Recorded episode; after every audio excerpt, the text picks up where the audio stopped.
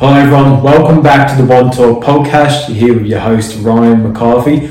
Today, we're joined by Kit Tomlinson. Kit is a naturopath and an absolute wealth of knowledge. Like on this episode, we went so deep on so many important topics that I feel like personally the world needs to hear. And some of the topics that we talked about was um, foods that cause inflammation in the brain and the body and how they can bring negative side effects to our life and our overall well-being and health. So things like sugars, uh, seed oils and trans fat, processed foods and preserv- preservatives, and gluten as well. We go on a deep dive on all of those things, and it just it brings so much awareness around inflammation in the body and the brain, and why we need to be cautious of the foods and even the liquids that we consume. We also touch on nutrient deficiencies within the body. So these are some of the most common deficiencies we see in humans. So we touch deeply on B1, B6, B9, B12, magnesium, vitamin D, iron. And we also touched on genetic issues, MTHFR. And I can give like an overall basis right now, but I feel like I won't do it justice. This episode just speaks for itself with the amount of knowledge within it. So I highly recommend just soak all this in and just enjoy it. But also make sure you take something away from this episode that you can implement into your life to start seeing differences and changes and start seeing yourself evolve. And in other news, if you could please share this podcast around it helps us get this message out there to a larger audience. It helps this podcast grow. And in return, you know, it helps me a lot, but it helps just getting this information out there to people, helps getting this free resource and information out there and reach a larger audience. So if you could do that for me, it would mean a lot. If you could leave a rating as well, it would mean so much too. But without further ado, let's welcome Kit. Welcome, Kit. How you going? Good, thank you. How are you? I'm well, thank you. Thanks for joining us today. I um I was very interested in the topics we're going to touch on today, and when I found yourself and the work that you do, very informative, but also very inspiring to see that this message is getting put out there because I feel like all of this information is important for people to understand mm, and to learn. You. Yeah, it's yeah. a pleasure to be here. Yeah, I'd love to start with like, what is it that you do? just to help myself and the audience understand more. And also, I'd like to find out why you got into this type of work in the first place as well. Sure, yes. So, I am a naturopath. Um, I currently work in a clinic in Tweed Heads, um, and I have a special interest in chronic conditions, so autoimmunity, um, gut health, um, and mental health and I yeah see a lot of clients every week and just yeah help them with that. Yeah. Yeah. Oh, awesome! And what made you want to get into this type of work to be able to be a service to the world? Yes, that's my my big why. um, yeah. Is well, as a child, I had a lot of um, physical and mental health issues, and um, I wasn't getting any results through the mainstream sort of allopathic medicine. I was a bit stuck in a cycle of um, just getting kind of worse. So taking like, for instance, like antibiotics and then that destroying my gut health and getting yeah. more sick and run down and just being stuck in this loop.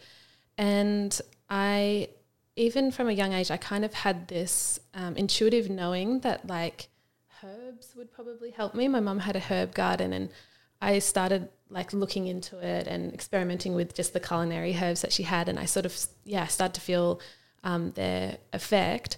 And I really wanted to see a naturopath, but there was quite a financial barrier, and there is quite a financial barrier to it, so I wasn't able to. Um, and so I just decided that I'd teach myself. Yeah. and so I tried to, yeah, throughout my teen years, and then um, I went on to study it and become a naturopath. So I really am passionate about helping people um, and it's particularly those with a financial barrier. So I do a bit of community work as well, and um, I I always have this thought where I'm like, I wish I knew now what I knew like uh, yeah. back then, um, because I would just save myself so much time and suffering.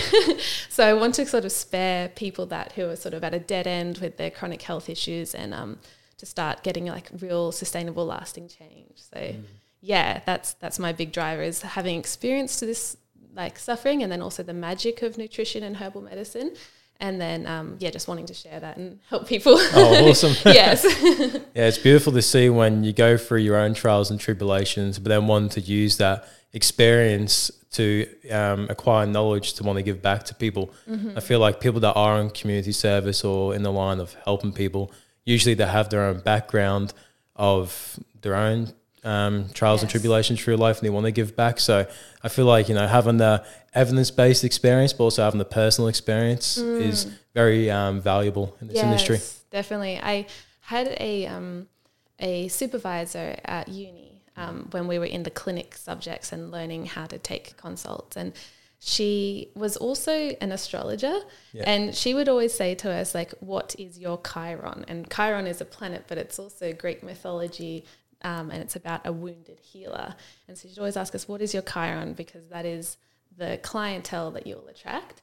And um, I would notice that that the girls who kind of got into um, naturopathy to like heal their skin would attract a lot of like acne patients or um, women who'd got into it from struggling with fertility would attract those sort of um, patients as well. And then for me, you know, I, I get a lot of chronic health clients and people struggling with their mental health.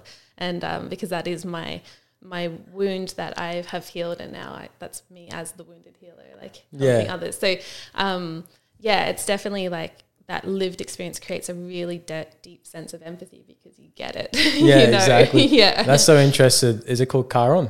Chiron. Yeah, Yeah, Chiron. planet. Yeah, it makes sense because I've seen that with my line of work over the Mm. years. Like I always have attracted who I used to be or parts of myself that I've healed.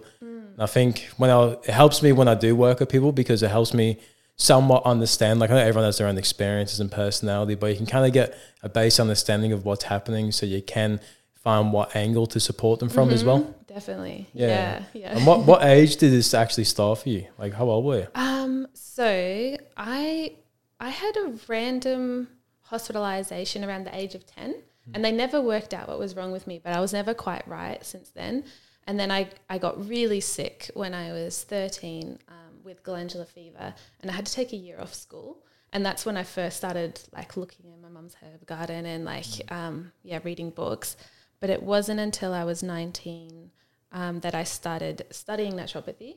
But I had to stop after a year because I was, yeah, I was just too unwell um, and had to go on like a big healing journey myself before I was ready to actually study.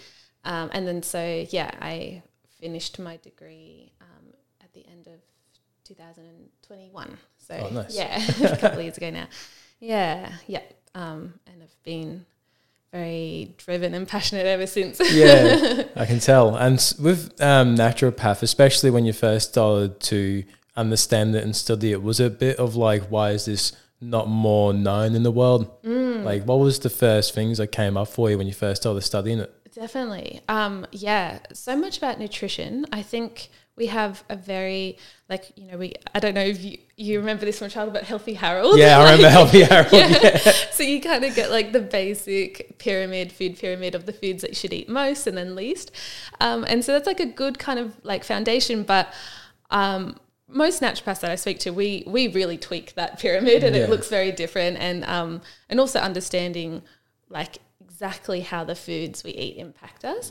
Um, but then also, yeah, like as preventative medicine, that's when um, naturopathy really shines because there's so much you can do with herbs as well that um, just prevent you from getting to burnout or prevent your immune system getting really depleted.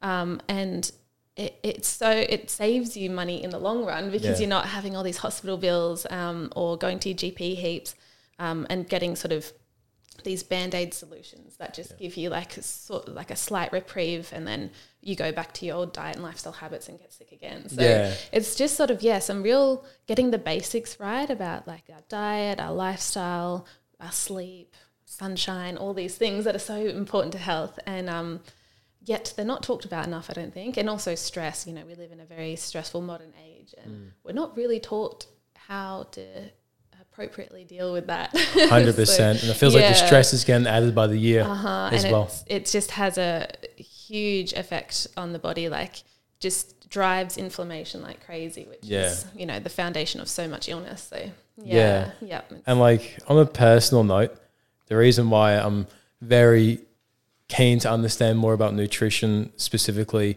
and naturopathy, even herbs as well, because like growing up through life, you know, playing sports and then um, going to the gym, doing ice baths, doing saunas. I think I'm doing all the right mm. things, mm. but my nutrition is, has like hasn't been stable to the point where it's been beneficial to me. Mm. And it made me realize like I can do all these other things, but if I'm not taking care of the thing that actually fuels me, yes, then what's the point? Like, not what's the point? Like, it's still important to do all those other things, but it's like I need to get the baseline fixed first. And I feel like a lot of people may feel like they can relate to that. Yes, definitely. And and the the reverse is true as well. Like I know a lot of I see a lot of clients actually their, their diets are quite great. They're like putting in so much good stuff into their body, but their lifestyle is shocking. You know, they're just stressed up to their eyeballs and just Yeah. like not sleeping enough and um, not exercising enough and just not like relaxing and socializing and experiencing, you know, peace and love and joy, all these like important things to being a human. And um, so it's all, yeah, all that about that balance. You know, we have to have all these elements that are so integral to wellness. We need to just look after them like Mm-hmm. a little bit every day. Make sure, am I getting fresh air? Have I eaten something healthy? Yeah. You know, am I hydrated? All those little things just to make sure that our um, overall experience is balanced and harmonized. Because yeah, you lean one way and something else has got to give. So, Yeah. yeah, And especially because um, f- like food and even like liquid is basically energy for us mm-hmm. for output. Like what we mm-hmm. input is output. And it's like, Yeah. it shows how what you input sometimes can actually make you feel exhausted, make you feel fatigued, even though it's meant to be for fuel, but it can actually mm-hmm. do the reverse effect of what you want to do. Yes. Yeah. yeah. So the you know food is either a medicine or a poison really Yeah. to us, and it's the dose as well. So yeah, we have to be mindful of that. Yeah, one hundred percent. And going back to the herbs because I'm interested in this because you said something about um, how it helps with immune. So, what's the best way for someone to educate themselves about herbs and their benefits? Yeah. Oh, there's so many great books as well. There's there's a book that I think is really great for us here in Australia. Um, it's by an author, Isabell Shipard, and she wrote this beautiful book, How to Use Herbs in Your Everyday Life. I'm pretty sure that's what it's called. And it not only tells you like how to grow the herb, but it gives you the history, the folklore, and then the medicinal uses. Um, so getting like a cute little book like that is a great way to start Yeah. because also like a lot of it is easy to like grow or just easy to access from your health food store. Um, but tea, herbal tea, is a really simple way to just get um, herbs into your life every day. So I drink all different teas every day, depending on uh, you know how I'm feeling. So I'll do a little check in, and then it's like, oh, I should probably you know detoxify a little bit because I might have been a bit slack with my diet the last few days. So Yeah. there's like um, beautiful herbs that are great for detoxification, like dandelion, which grows everywhere. The Yeah. root of the dandelion herb is so wonderful for helping our liver um, detoxify as well as cre- create bile to help us digest our food. And yeah, and there's so many beautiful blends as well in a health food store. You can have a look, and they usually have a name like brain power or detoxification or sleepy time or something like that. So you can have a different Yeah. herb at every part of the day, and that's a wonderful way to really get it into your life. Um, and in regards to immunity, I've noticed, and rightfully so, a good trend at the moment, um, popularity of um, medicinal mushrooms, and they are phenomenal. Um, I have them every day as well, and they're just yeah, they make me just feel so much more resilient and adaptable, particularly to like season changes. Um, as it gets colder, you know, sometimes that's when you get more sick because you maybe not as used to rugging up and you get a little bit too cold and you get run down but there's an um, the mushrooms kind of give you a nice buffer to that so like Yeah. you got a little bit more resilience and they just keep your immune system primed and ready and Yeah. So I've seen a lot of people actually supplementing the uh, mushrooms. Like I see it everywhere at the moment, and I think um, they create and they can support cognitive function as well. Yeah, Yeah. the lion's mane mushroom is phenomenal. There's um, there's quite a few studies on it actually, in particularly in regards to Alzheimer's. So they've shown that it um, they kind of rate all the different symptoms of Alzheimer's, like in physical abilities, mental capabilities, um, memory and recall and all these things, and it improved the scores of all those different things after I think it was like two weeks of supplementation. Yeah. Um, it's really great. It like it actually helps to reconnect like neural pathways and connections and um, protect your um, membrane around your cells. So yeah, lion's mane is phenomenal like that. Yeah. and also for us without Alzheimer's, like it's great for memory and recall and concentration. So Yeah. Yeah. And I also heard it's a great thing for you to support with depression as well. Mhm, yes, Yeah. yeah, because any of these herbs that and and uh, mushrooms that increase um, blood flow to the brain.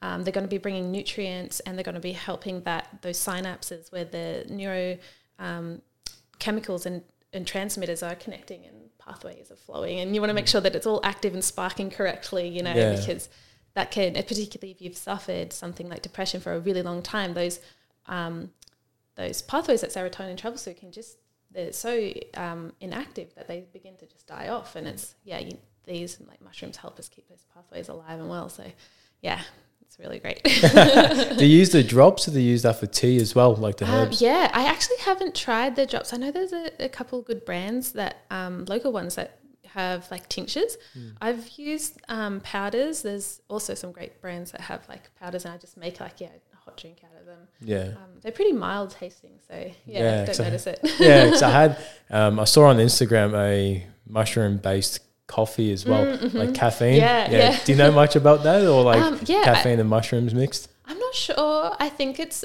a way to um, because like bulletproof coffee has been a big trend as well, where you add like fat into your coffee, and that's like to sustain the energy release. That when people put like a teaspoon of butter in it. Yeah, yeah, butter or ghee or something like that, and um, and then by adding in uh, a mush like mushrooms into that, it's just kind of also going to have that like effect on your concentration and focus, and like not having these big spikes and drops in energy. So I think it's probably more along that line, but it's also a little bit trendy. So yeah, yeah, it's just um, yeah, it's just doing the research Mm. and understanding of what you're actually putting into yourself because I think we can see so many things on the baseline Mm. and see someone else doing it and think it's healthy. But do you think it's more so different things work for different people or Mm. it's more generalized? No, definitely. Um, very like a very big thing for naturopaths is that it's it's treat the whole person, the individual in front of you, um, because everybody has completely different like life experience and medical health history. And for instance, like I got glandular fever at 13 and it totaled me. Like I couldn't get out of the bed for at least six months. Um, whereas, you know, another kid in the grade got it and they're fine. They're back at school the next week. And so it's like, why are our bodies reacting so differently? So we ha- really have to ask that why and um, explore that. And um, actually, like through studying, I've learned so much about myself um, on a genetic level. I think that's something that um, we, that is something that I do, I do think mainstream medical um, doctors don't talk about enough is like genetic mutations and variants that uh, like a lot of people have.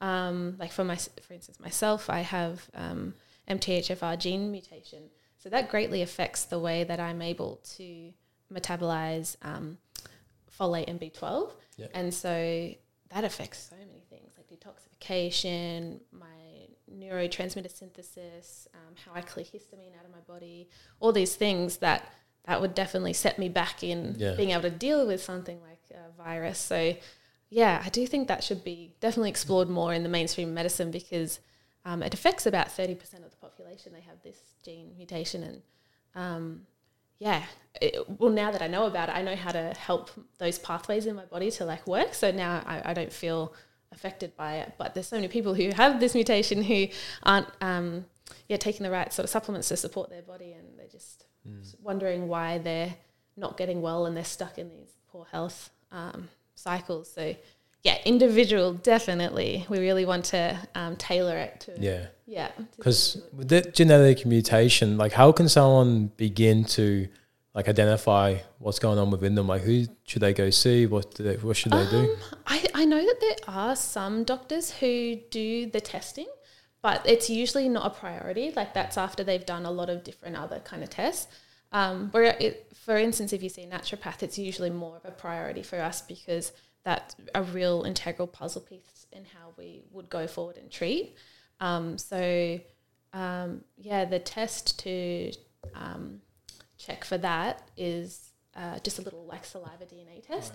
Um, so yeah, naturopaths can prescribe that.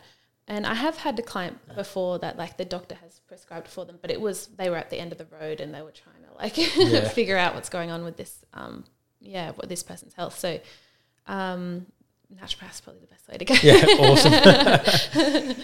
and um, like cause saying that as well, especially with doctors. I'm not saying doctors are bad. I'm just saying that maybe the education and what they're pushed to do is not really as open as Oh, it should be. And like I'm going to speak what I spoke to you about before the podcast. Like when I felt like brain fog, I felt exhausted out of nowhere. And I felt like a bit, I wouldn't say irritable, but I just felt a bit like on edge all the time.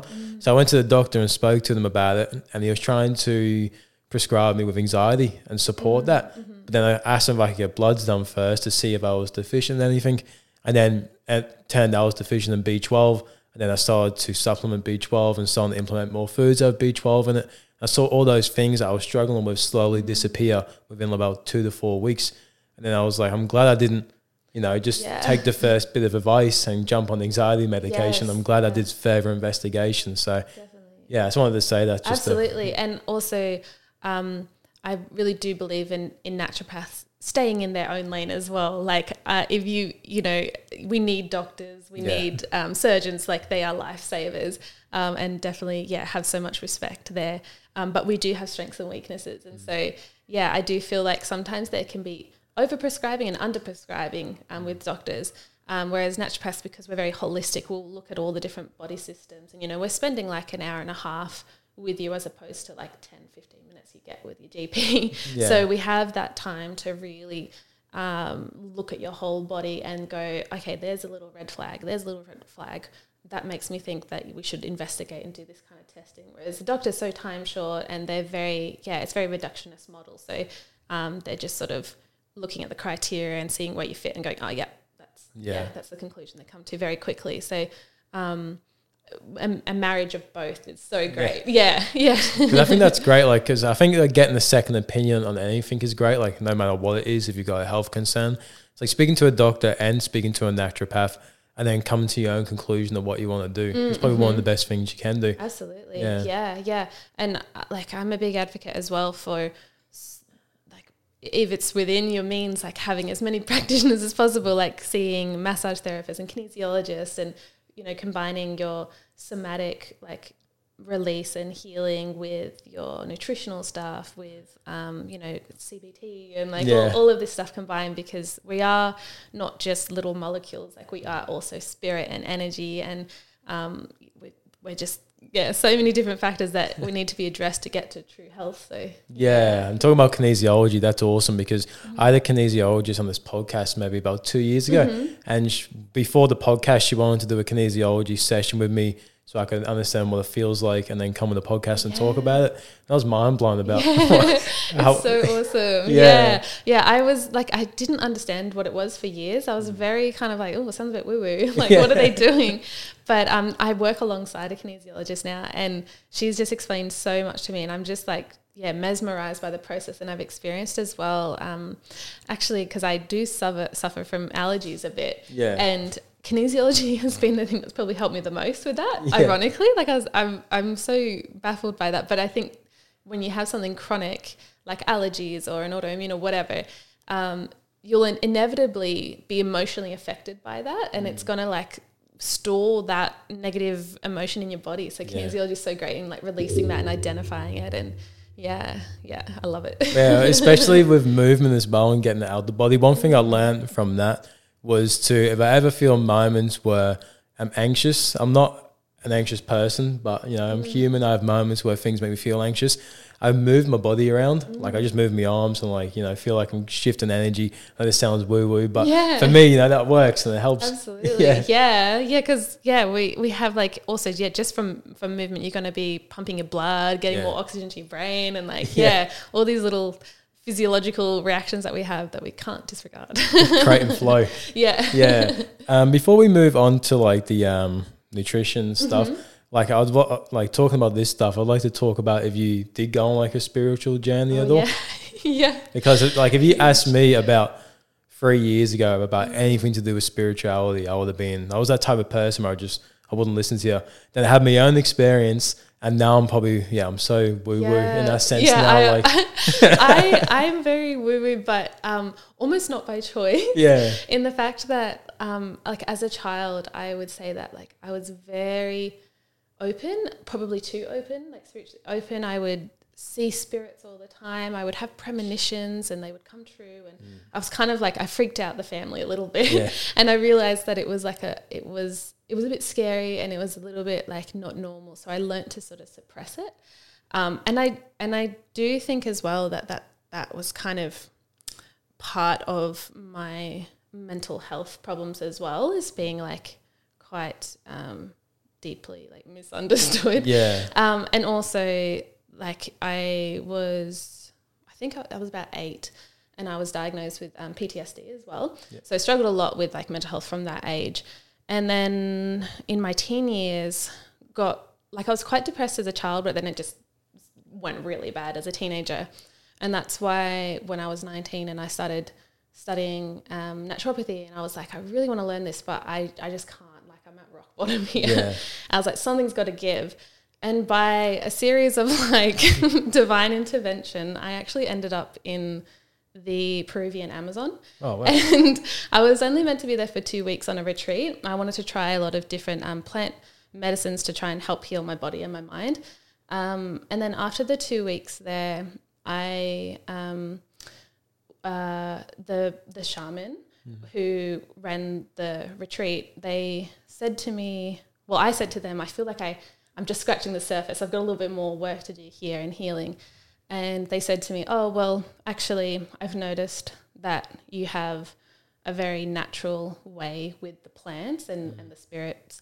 Um, would you like to be my apprentice? oh well, and so I was like, I feel like this is something that probably only happens once in your life. So I should probably say Sure. yes.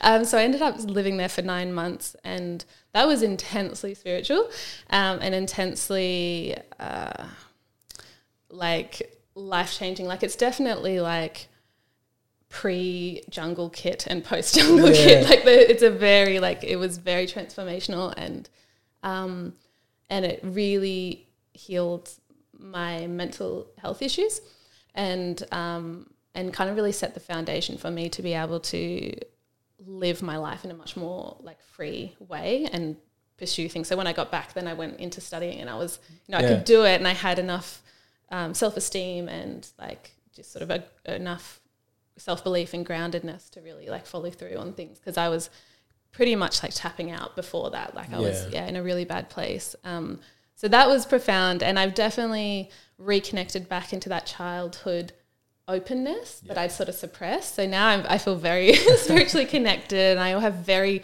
full on dreams every night. And I always feel like, um, yeah, my like ancestors and spirits around me all the time. So yeah, I'm very woo woo Yeah. woo. But I'm also like very, um, I do love the science of what I do as well. So I like to have a good balance because I think living in this culture, um, we speak the language of science and I and I'm I'm really big on connecting with people so I want to connect with Yeah. people so I like to have a scientific language as well to be able to talk to people but usually it's also one and the same you know yeah, exactly. so yeah I like to flick between the two Well, nine months. That's unbelievable. oh yeah it was it was a lot I'd like to um, ask a couple of questions about Sure, that journey. I'm very yeah. interested. absolutely Like, yeah. what was some of the um, key things that you learned there to help you overcome any mental health challenges that you Mm. were facing? Oh, I would say it the the most profound thing was realizing that I was stronger than I thought. And I and I say that because we would have ceremonies twice a week and these were the most intense experiences. I, I don't think I'll ever experience anything as intense as this. And um, constantly for about like eight hours just uh, experiencing death really d- wait dying over and over again and realizing that i could face the most terrifying things in the world and death and all of this stuff. And i would always come through and i could put myself through it again and i could just keep going. Yeah. and i realized just how mentally resilient i was. I'd never given myself credit for that. And i'd always felt like there was something inherently flawed with me. Yeah. um, and then realizing that like I actually have a lot of gifts and uh, a lot of strength, Um, so it wasn't anything like there was a lot of people who would have these wham bow like bright, colorful, vivid like Yeah. experiences that would be really like they could really point to like you know an angel came to me or something. I never had that, but it was just this learning how much I could really rely on myself and fall back on myself and like come through it. It was it was yeah, not what I thought I'd get out of it, out of it, but it was exactly what I needed. So yeah. Do you feel like it was a connection to self you were seeking? Oh yeah. Yeah. yeah, I think, um, I think I realized that before I went there that I'd been quite terrified of myself Mm. for my whole life, and probably to do with being a little like Wednesday Addams sort of child as well. Like, do you think uh, that's also with the labels people put on you as well? Absolutely, yeah. yeah, definitely. There was, yeah, there was a lot put on me, and also like if you have um, like trauma and depression and anxiety as a child, it, like kids see and sense that, and they're like, "There's something spooky about this kid," and um, and so I definitely always felt very isolated, and that there was something wrong with me. So that was kind of like being reflected to me a little bit, and then. Um, yeah, I felt like I don't really want to look inside because everybody else seems to be a bit scared of it. And so there's probably some scary monsters in there. but then when I did uh, in the jungle, I just took the lid off and like I stuck a torch down there and I was like, oh, nothing, it's nothing that scary. Yeah, wow. Actually, and the things that are scary, they just need to be witnessed and then like released and then like it's fine.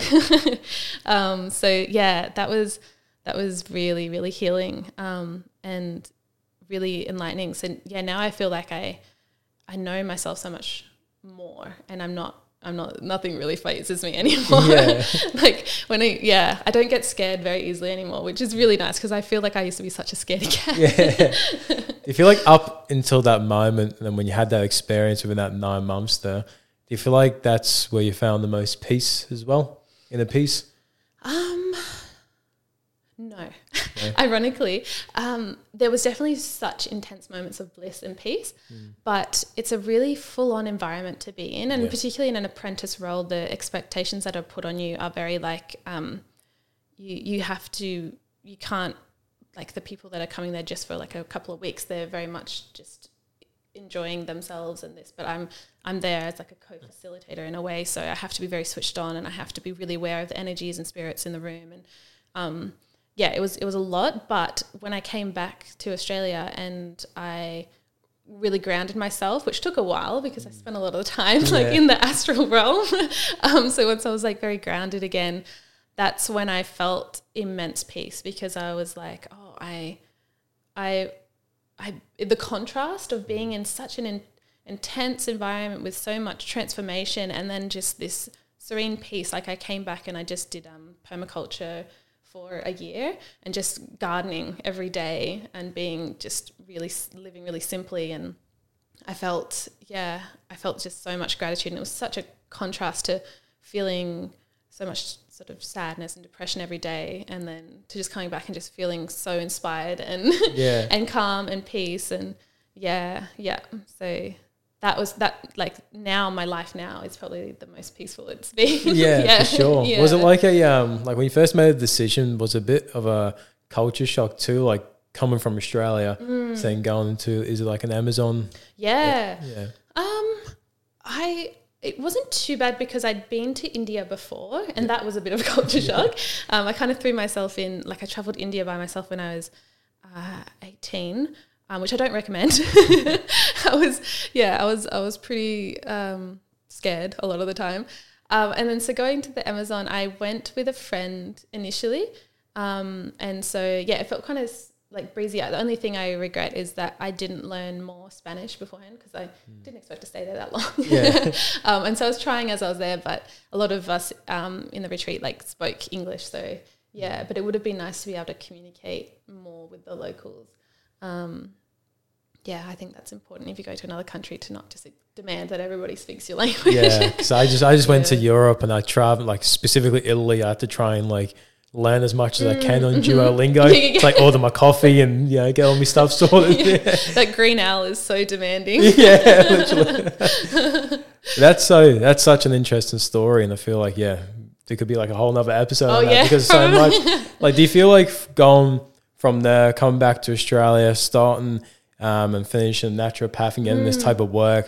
Do you feel like it really helped you understand like just people on a deeper level? Definitely. Because there's yeah. so many energies getting shifted in those ceremonies, Yeah. situations. Like I've been to a few retreats myself, probably not anything as deep as that, but I can tell how much energy is shifted in those rooms, let alone nine months of it. Yeah. yeah, absolutely.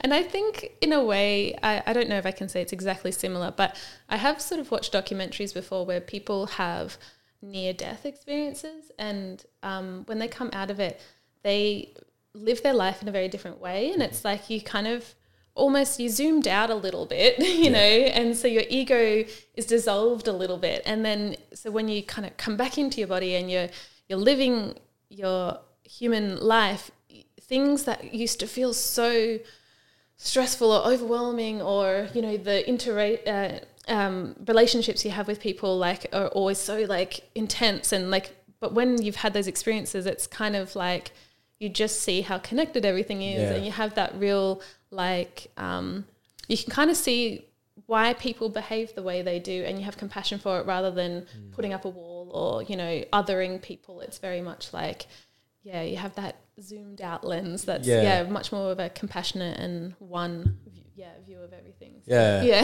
It's awesome because I relate with that because I had a somewhat near death experience. Um, I've had a couple actually in these these retreats, but then I haven't had any, any since like for, for a while. So that's good. It's been more peaceful and enjoyable. But the first few I went to, there must have been a lot of things I had to shift. And one of the first ones I remember was um, like I went through this massive like deep rabbit hole, and at the end of it, there was two parts of me. So there was me, who I am now, um, standing on the edge of a cliff holding the rope, and at the hanging over the edge was the old me or another part of me holding on to the rope, and he's begging me to pull him up. And I saw that as me trying to keep my unhealed self Yeah. in my life and trying to keep my past self and afraid to let that go. yeah And then in that moment, I remember I just dropped the rope. And then when I came out of that experience, I remember for probably about for the next three months, I was just, I wouldn't say disassociated, but I was just felt like I was just like walking on air. Yeah. Like three Yeah. months, like I just felt com- like completely strange. And then a couple, like after that three months, I went to another event, did another breath work, sound bowling. It was like a Tibetan healing one. And I came out of it and I felt fine. It was like a, it was like me floating through space and like seeing things from different perspective. And then, and then about an hour after I got out of it, I felt fine. And I started sweating. I felt nauseous and I started purging, vomiting. Ended up in hospital because I was just so dehydrated. Then after that, that was like me connecting back into my body. And ever since then, like life has just been great. And the reason I mention that is because I know when we go into the realm of spirituality, but then we have to somehow function in real life too, or what real mm-hmm. life is. Like, how do you find the balance of being connected to yourself, but also still being in a mode where you have to function in like the modern world? Yeah, it's really hard, and I'm still trying to get that balance for sure. Because I, I can sometimes, well, definitely in that year I swung way hard one way, and then when I was studying at Chopity, I was definitely swung the other way, like just being so head and book academic all the time. Um, but I think for me, it's it's finding sort of the things that do make me feel connected to it. So like nature is my number one. Like nature is like church for me. Yeah. so that's where I feel like I can really quickly and really easily sink in to myself and then also expand my awareness to the beautiful environment around me and animals and spirits and things like that. Um, and I also love to observe the seasons and and um, moon cycles as well, and do like little sort of personal like ceremonies as that like that, and also like maybe meet up with a few other like pagans or whatever, Yeah. and do things like that. That for me is a way to like really um, yeah do it. But I I feel like I know like I'll get to this point where I'm like I'll catch myself maybe I'll be scrolling on my phone and I'm like I feel so like just like a robot right now, and I need to do something about this. And so, yeah, having dogs is great because Yeah. they like make you get outside. They make you present. yeah, exactly. So I'll go for a walk with her, and um, yeah, it's some just simple things like that. But I make sure I do it like, if not every day, every second day, because otherwise I start to not feel like myself. Yeah, because I saw you post on your Instagram about earthing, so like Yeah, connecting to the yeah, earth, and like something I relate to. Like when I'm out in nature, I just feel so connected. Um, like in the bush, yeah, but for me, it's more so like on the beach. Like if I'm on sand and ocean, I just feel like yeah, I feel like I just zone out from the world and I just connect to myself. Is it one or the other for you, or do you, is it just Oh, anywhere you go? Anywhere, Everywhere. anywhere nature. Like Yeah. I noticed that as well. That like sometimes I'm not a great tourist. Like when I've traveled to other countries, because they're like, I want to show you this beautiful ancient cathedral, and I'm like, oh yeah, like that's amazing. But I really want to go check out those mountains. Like Yeah. I just need to. Like I just love the countryside and um, being immersed in it. And I feel like.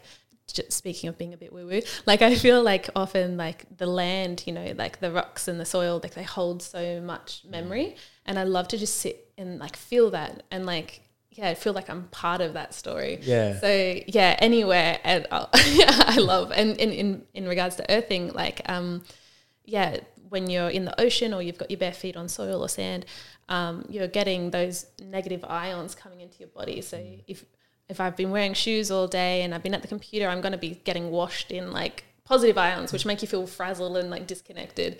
Um, and so that's why like often people talk about that first dive under the waves, like Yeah. you just feel like it washes off because it's literally those negative ions just bathing you and like getting yeah neutralizing those positive ions you've collected through yeah being a little tech robot in Yeah. front of the screen. So yeah, I any anything like that, I'll just indulge in. yeah, yeah. I was, I was just I was keen to ask that question because I talked about on another Mm. podcast like balancing the spiritual and like the materialistic world and trying to find the one with the other. I feel Mm-hmm. like no matter what, we're going to always have moments where we pull into one more than the Mm. other. But then it's just having that reminder to bring us back to base and then yes. you know And also like being of service to others, that Mm-hmm. makes me feel very connected to like my higher purpose and and like spiritual side. Um, and I feel very fortunate that that is my line of work, so I can kind of feel, yeah, like I can tap into that. And sometimes I'll catch myself. Maybe I'm feeling a bit stressed out at work because I've got a lot of you know paperwork to do, or like this is a really complex case, and I really want to do well, and I start putting that pressure, and then I just take a moment and I connect back to that purpose of that, like, well, I'm just here to be like to almost in a way remove the responsibility on me and my ego. And i'm like i'm here to just be a, a channel for healing and like to allow um, this person's like health journey to progress and like stop being so like yeah focused in the stress and anxiety and the worry and just like i'm always giving 100% i'm always doing the best to my best of my abilities. And um and like i'll just allow myself to be a part of this greater picture and greater story Yeah. and and um, play my part as connected as i can Yeah. yeah, yeah. I relate with that because I honestly feel my best when I am in service of others or I'm doing something Mm. bigger than myself. Mm-hmm. You know, like I don't do that and I don't disregard myself in that Mm. saying, but when I am in service of others or when I am helping people or supporting people in any regard, like I feel very purposeful, Yes. very fulfilled as well. Yeah. And that's kind of hard for me to even feel slightly depressed when I Yeah. Mm. am in service of others because it's just you feed off their energy as well and their feedback. And when you start seeing people get results, like it just lights you up too. Yes, absolutely. Yeah. Yeah. it's it's I do believe it's such an important part of our biology. Like Mm. I think we're meant to be in community and helping each other and growing and evolving together. Yeah. Um and so yeah, I think that's why there are such high levels of depression and anxiety today because we are so disconnected and our jobs can be very isolating, you know, these desk jobs where people are in these little cubicles, they can't even see each other. Yeah. Like yeah, it's not not very natural and not great for the human soul. yeah, because especially for like not even just thousands, but millions of years or however long humans have been around for, like we've always been in communities and we've always done things that help other people mm-hmm. survive. Like mm-hmm. our our whole purpose for so long is like me and a bunch of other men will go and gather food, we'll go and hunt. Um, females do their role, and it's just like for thousands of years, like we've all been doing this to support each other to survive. And then like the last couple of years, because of some circumstances that happened, um, like it's become very isolated. It's pushed people away, yeah. and I think we need to get back into the connection of human and get people in communities again. And I feel like it's an important part, and it's just finding a way to yeah bring this Mm. back into the world because I feel like it's not only going to increase just mental health, Mm-hmm. it's also going to help the next generation when they grow up to be more healthy. Yeah, because like that's also something that I really incorporate into my naturopathic lens is that like I can do all this work to make me better and the individual better, but we don't have true health until our like community and our society and our world is healthy. You know, like we're all a functioning, healthy ecosystem. Um, and so I'm also a big environmentalist as well, and activist because I see how much that affects us as humans as well, and and how we affect the environment. So. Yeah, I think harmony everywhere is really important. yes, agreed. but I'd like to um, switch over to the like all the nutritional side of things and the um, like the deficiencies that we go through as well. Mm-hmm. And I think I'd like to start with I think a, a good starting point might be the gut brain axis. Mm-hmm. So I believe it's called the enteric nervous system. That's correct. Yeah, Oh, so en- enteric? enteric. Yeah, yeah, that's yeah. it. I pronounced it wrong. yeah, yeah, yeah. Sometimes I pronounce things wrong and then yeah, just blame me English accent. So, so could you talk to us about how what that is and how that yeah, operates? yeah, sure. So um, we have, as we know, neurons in our brain, but we also have some in our gut, and then we have a vagus nerve that connects the gut and the brain um, together. So we are getting constant signaling um, from our gut to our brain and our brain to our gut, and that's like also like plays a part in um, having a gut feeling about things because we do have neurons there, and we are perceiving.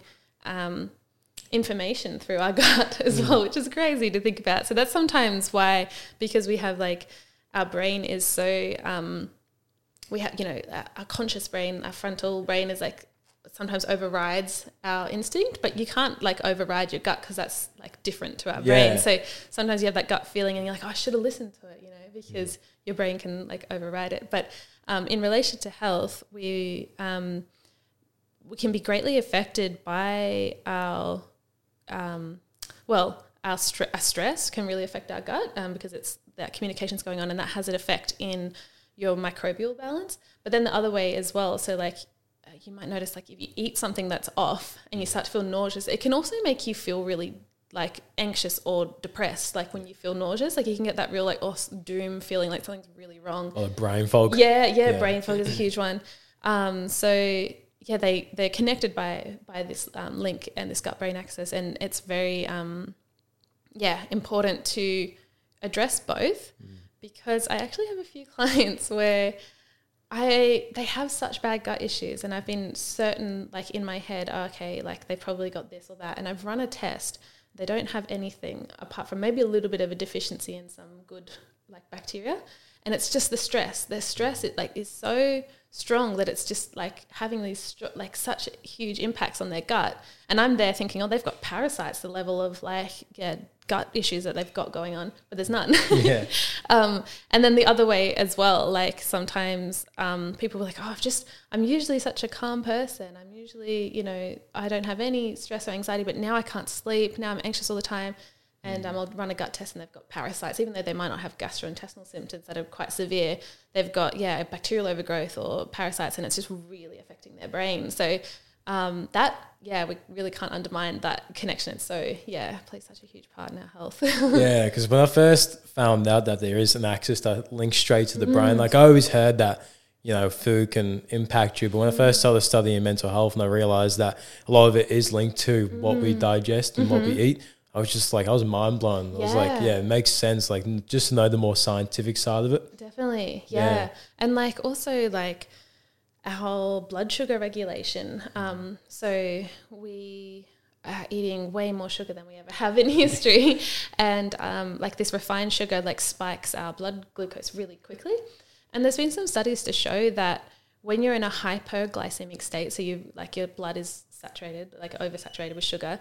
Um, it has a numbing effect on the brain. Like it actually shuts down a part of the, well, the emotional sector of the brain. So that's that's why we can get like um, emotional eating in a way because um, you are suffering emotionally and you just want to numb it. And so the body kind of knows that if I just like wolf a whole chocolate bar down, Yeah. like I, I'll numb that part of my brain a bit. So yeah, there's like what we eat has such a it can have actually such a quick impact on our physiology, um, and that's that's also something that I don't think is talked enough about. Yeah, hundred percent. Because Yeah. like most of the time, majority of the time, where I'm like, you know what, let's just grab dessert.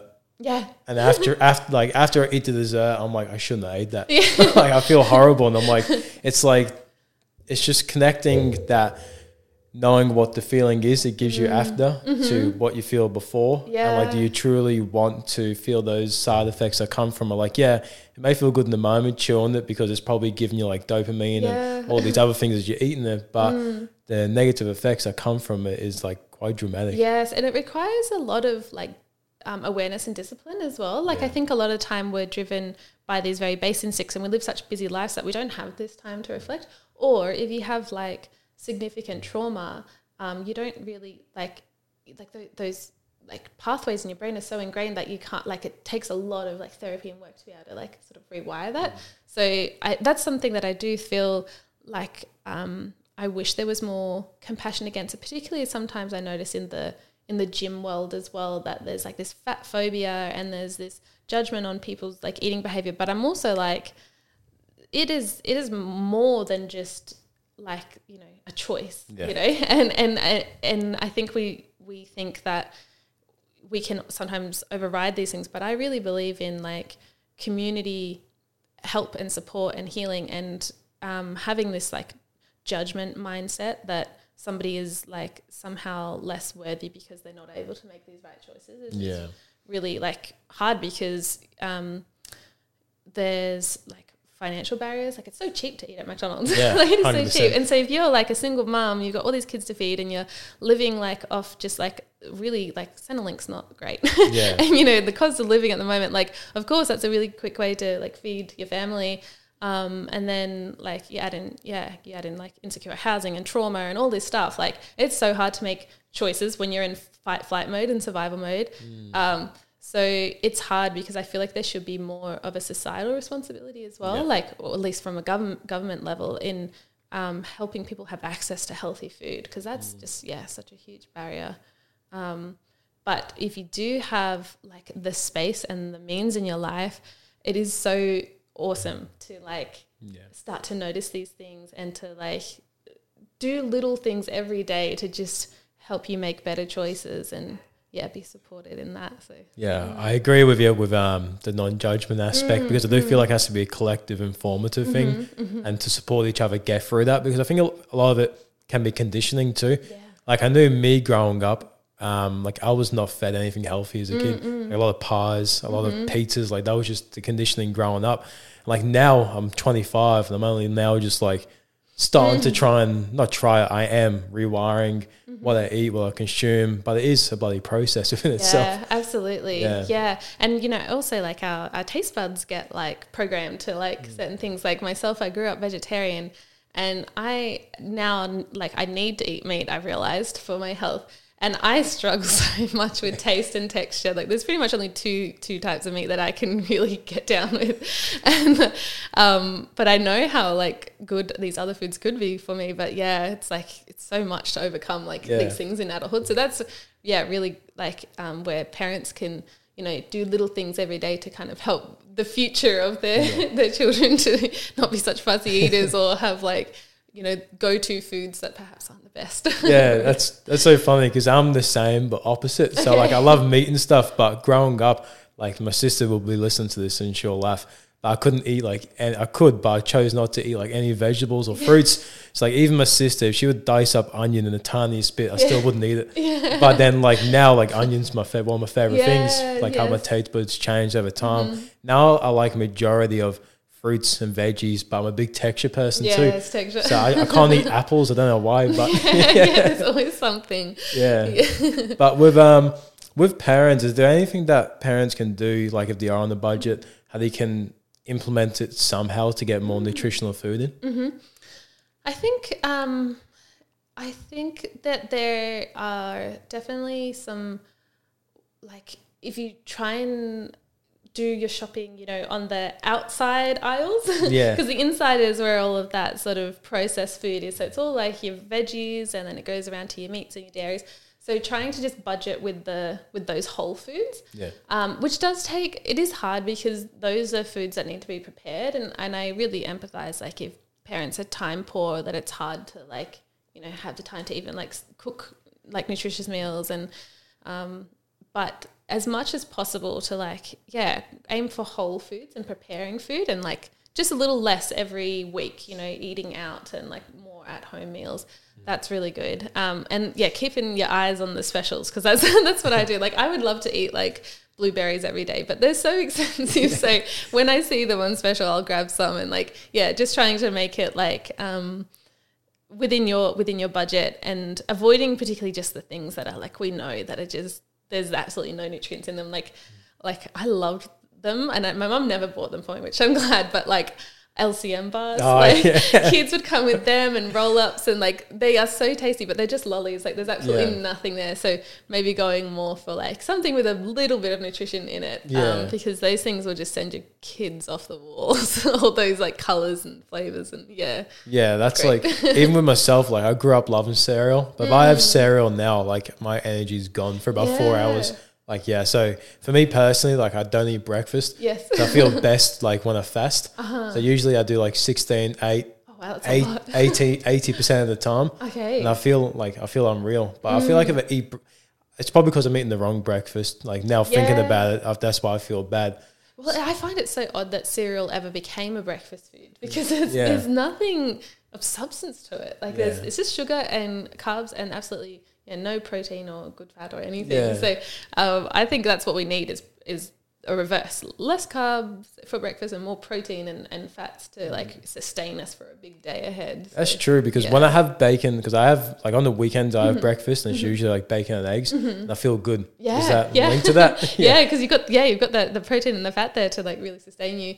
I'm very I'm very big on um uh pro- protein in general, which again is so opposite as growing up as a vegetarian and a vegan because I was like primarily carb based sort of um, diet, but uh, I've experienced just how how good it's been for my mental health because amino acids are the basis of your neurotransmitters. And so I'm just so much more of a, a grounded person and I can think straight and I have less mood swings and all that now that I've incorporated, yeah, like a really high protein diet. Um, and I think also um, protein really helps to stabilize your blood sugar.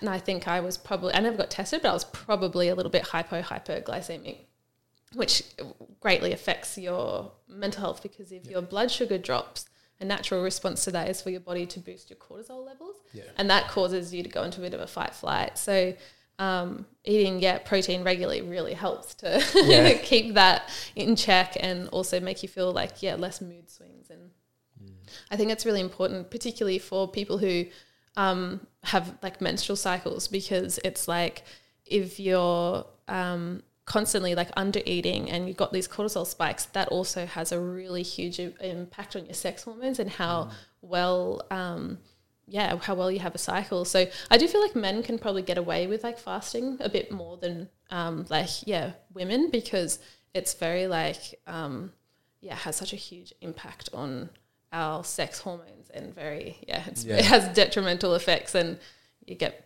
painful periods and infertility and all of this stuff. So um, That makes sense because I know a lady. She's uh, she works in nutrition. There's like a PT as well, but she works with women only, and she's completely against fasting. So that, yeah, that just kind of Yeah. makes me understand why. Because also like this the studies that have been done on intermittent fasting and that and they are great because it shows like it, it stimulates like um uh, insulin like growth factor and all these like longevity kind of hormones in the body but they've all been done on men and and there was one that was done on women but they were postmenopausal so they weren't in their reproductive years and so the the hormones are a bit different as well um so yeah I, I'm I'm not I'm not pro fasting for for women because yeah it's very um yeah, it's just too hard. Your body's already doing so much every day. Every day, Yeah. and every day is different when you have a menstrual cycle because it's like your energies in a completely different uh, part of like depending where you are in the week in the month. Sorry.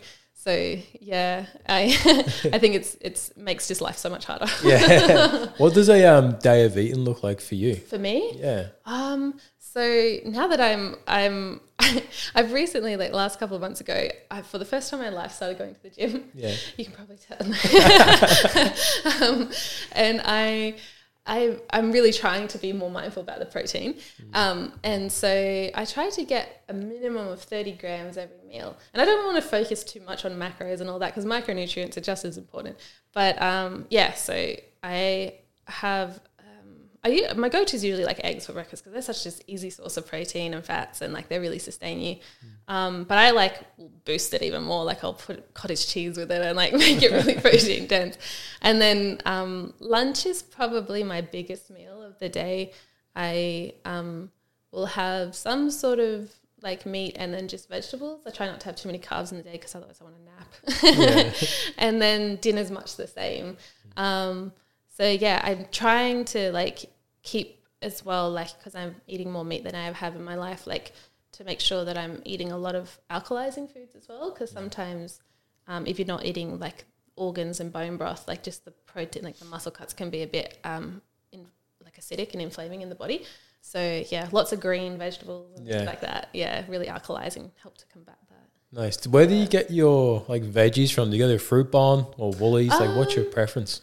I there are so many good local farmers markets, but I'm not always able to make it to them. But if I can, that's my pri- like priority. Um, but I I'll go anywhere really, i and I try to do more organic where as possible. But again, like cost of living, it's a bit crazy. But um, like where I live in Moolumbar, I reckon I, I'm probably a bit biased, but I think we've got the best farmers market. Like Yeah. the local farmers are just oh the tastiest produce. So that's my yeah, my preference because it's just I can taste the difference as well. Like it's really really nice. Yeah, even just like on this is like random, but when I, when I went to Vanuatu, they had um like banana trees there. Yeah. I had a banana over there, and it was the best banana I've ever had in my life. That's right. Yeah, I remember in Peru the um the mangoes were. Off the chain, and ones that I'd never seen before. Varieties like Yeah. some that were like the size of my fist, and then some that were the size of my head. Like they were just like so good. yeah. Like what's because I've seen some people say that like no, you can get the frozen veggies. they can kind of be stripped of nutrients. Do you know much about frozen Um, vegetables? I know that like snap frozen is okay, um, which I don't know if all of them are, um, but that's usually f like that's a good way of preserving it because they drop them to these like really cold temperatures straight away and it kind of locks in the nutrients. yeah, Um, but just like a standard sort of like yeah freezer is not that great, but I still think any vegetables are better than none. Yeah, you know, true. so they're just going to give like even if there's no nutrients in it, it's going to give you great like prebiotic fiber and um, just fiber in general to like help clear out your colon and give you water and like yeah, they're Yeah. great. they're great. and like for someone like me, and I think parents may relate to this, or even people like me who are very like um, I struggle with texture, Mm-hmm. especially with fruits. So like I want to get me fruits in, but usually I blend them with water. Mhm, Is like a smoothie. Yeah, like a Yeah, smoothie. Yeah. yeah. is that fine? Yeah. Yeah, sweet, cool. Anywhere you can get it in. yeah. There is this um oh gosh, I'm, I'm gonna butcher it. Um what is it? Eat eat your drink and drink your food. Basically, oh, I've, I've ruined that. But basically, it's like if you have a smoothie, like kind of chew it so that you Yeah. get saliva in there, and that'll help you digest it. Oh, okay. And then if you have food, chew it to the point where it's pretty much a liquid, and that'll help you digest it, like optimizing digestion. Um, and yeah, that's another thing that's really important. Like you can put in so much good food, but if your digestive enzymes are just not pumping, like you're not going to break it down and you're not going to get the nutrients out of it. And that's really common in today um, because stress really shuts down the digestive symptoms. So that I would say most people who are adults have not enough like uh, stomach acid or bile or like um, juices from their like pancreas and all this stuff that helps them break down the food. Like there's just yeah, there's not enough. Um, and so we get bloating, we get constipation, get diarrhea because the body's just not being able to like get it, get the nutrients out and um, digest it efficiently. And then we're all tired. Yeah. What's some things we can do to increase the digestive Yeah. to help that? Um, so a great one for the stomach acid. Um, and, and a good sign is if you've got low stomach acid is that like if you feel really heavy and tired after eating meat or if you have like a low appetite in the morning.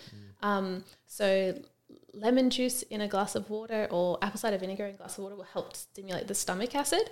Um, and that'll yeah help you break down um, the proteins in particular. And then to help with digesting fats, you want bitter foods. So the bitter is really going to stimulate that bile production, and it is good to taste it, which we don't like eating. We've really lost our taste for the bitter food, um, but eating something bitter before a meal is really really great. And many cultures like still have it. They'll have like um, little shot of bitters before or after a meal. I remember when I went to India, there was always these um, fennel seeds coated in like a like a some sort of sweetness, and like Yeah. you'd eat that after a meal, and because like fennel's really aromatic, like it helps you digest food, and um, we need to kind of bring ba- back those things into our Western culture to Yeah. really help us, yeah, digest our food. Um, so yeah, bitter and sour are really great for Oh, yeah awesome, digestive enzymes. It's awesome that you said lemon and water. Mm. Um, I'm not sure if you know what it's like when you mix lemons, um, Himalayan salt, and water. Yeah. So I used to do that in the Yeah. mornings. I did that when I was. Um, I just read it in the book to be honest. I started doing it, but I did feel benefits from it. Definitely, it's so Yeah. good for you. And I do like, yeah, a bit of salt, like in um, water as well. Sometimes I feel like people don't have enough um, electrolytes. So they'll be, if I have a client and they say, oh, I drink like three liters a day, but they still are showing signs of like dehydration, Mm. it's probably because they've got electrolyte imbalance. So just sometimes like a little pit, pinch of like Celtic sea salt is in their water will help them retain it more Yeah. and it'll get into the cells and it'll help their organs and yeah That's good because I feel like there's a big misconception about salt. Oh yeah, big one. Yeah, we're so anti salt, and I'm I am anti iodized table salt, which is kind of like the common one that we see around, um, because yeah, the form of iodine they put in there isn't so great for us, and it's just like too refined and it's Yeah. not great. But like Celtic sea salt, Himalayan sea salt, they're full of micro like. Um, uh, minerals and like trace minerals that's what i'm looking for and they're yeah it's really good for our body yeah. Is it like with pepper as well? Is there a certain type of pepper or is it just any kind of? Yeah, I mean, I reckon it's best if you get the whole peppercorns and then grind it fresh, um, because it'll have more flavor, and then there'll be like a little bit more um, of the oils in it. They won't have evaporated, so you'll get yeah more of fragrance, and it'll have more of a warming effect in the body. Yeah. Yeah. Well, so interesting. I'm like, um, before we get into the inflammatory stuff, I mm. know you mentioned before about parasites. Mm. I feel like I've seen, like, I got, I know people up in the Sunshine Coast called Corrective Culture. Mm-hmm. They support people with um, like parasite detox. Mm-hmm. Um, like, what's the importance of understanding if we have parasites mm, basically mm-hmm. in us? Well, you know, you can probably there are some parasites that you could probably have your whole life and not know, and you'd be fine. Um, And then there are some that are pretty gnarly, and you need to know. you need to get them out, but you'll probably know they'll cause like side effects. And there are some like like things like I can't think of a specific parasite, but for instance, like with candida, like thrush and that, um, we all have candida in us, but and it's fine, but we just don't want an overgrowth because that'll give us issues. And so we have evolved alongside certain microbes, and I know that there are some parasites, but I just can't that are like common and they're fine. Um, oh, H. pylori in the gut, that's like that can have really detrimental effects on people, but and then other people absolutely no effect, doesn't affect them. Um, they have wouldn't know that they have it unless they yeah, got tested for it. Um, and that's a large percentage of the population that has H. pylori and they're chilling. Yeah. but then some have like just such yeah horrible um, reactions to it. So it I would say if you are having symptoms that are obvious, like gastrointestinal things, definitely get tested. But they can there are symptoms that are less obvious. So you might have like your bowels aren't affected too much or anything like that, not too much bloating, but you are experiencing just uncharacteristic like fatigue, brain fog, sore joints, things like that. They can be caused by parasites as well because they release toxins into your body and that gets absorbed in your bloodstream and it circulates to your brain and your joints and you just yeah it can make you feel really rubbish and so I would consider definitely um, yeah like getting them out. Um, and it can result it can be also sometimes like the root cause of things that people wouldn't even consider like um, I know people who have chronic skin issues like psoriasis or eczema and it's because of a parasite. Once that's gone it's cleared up and that's not a common cause for it but it can yeah it's like can definitely be something that contributes. So um, testing is good. The the tests that doctors do don't cover a lot of them they cover some really important ones that you definitely want to be aware of. But um, there are more complete tests that we can do as naturopaths as well that will um, check out like all the other lesser known ones.